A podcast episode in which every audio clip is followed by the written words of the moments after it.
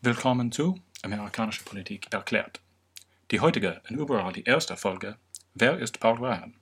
Der vom Wahlkampfteam Mitt Romneys kürzlich angekündigte Kandidat für Vizepräsident ist nicht so berühmt außer den Vereinigten Staaten, als in seiner Heimat. Ein Congressman, das heißt Abgeordneter des Unterhauses Kongress aus Wisconsin, Paul Ryan ist in den USA meist bekannt für seinen vorgeschlagenen Haushaltsplan, den sogenannten Ryan-Budget-Plan, der sollte den Haushalt der Nationalregierung durch Steuersenkung und Budgetkürzungen ausgleichen.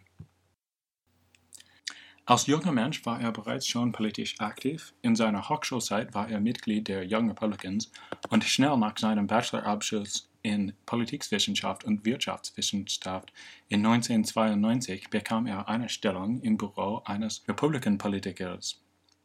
Er begann seine Karriere in der Politik, worin unter anderem arbeitet er als Redenschreiber für Jack Kemp, den republikanischen Kandidat für Vizepräsident im Jahr 1996. Ryan gewann seinen ersten Wahlkampf in 1999, wann er Lydia Spotswood in Wisconsin besiegt. Bis 2007 war er wirklich nicht einer der führenden Mitglieder der Republican Party. Zwischen die zwei Gesetze, wovor er Hauptsponsor war, ein unbenannt ein Post und ein senkt die Steuer auf Feierschäfte. Im Jahr 2007 kam er aber zu einer Leitungsrolle, weil sehr viele hochrangige Politiker der Republican Party sein Ämter verloren und Ryan wurde der republikanische Spitzenmitglied der Haushaltskomitee des Repräsentantenhauses.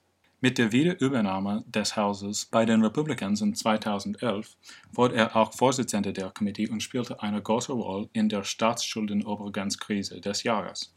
Gleichzeitig die Haushaltskomitee unter der Führung Ryans vorbereitet den Ryan-Budget-Plan offiziell der Weg zur Prosperität und publiziert ihn.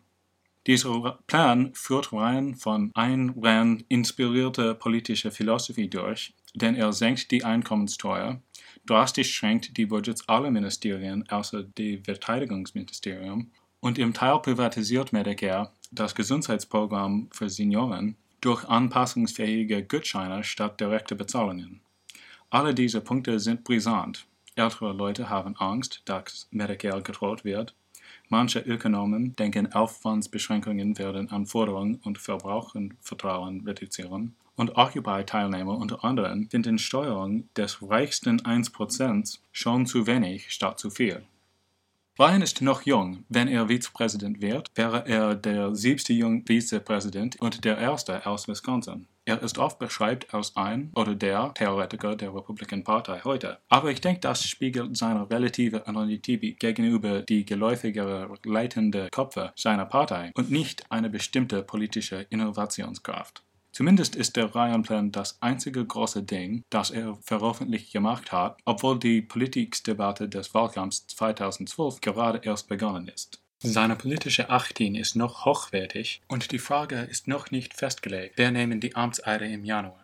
Eines ist sicher, in der Zukunft hören wir nur mehr von Paul Ryan. Korrektur, Kommentar und Fragen sind sehr willkommen. deril@outlook.com.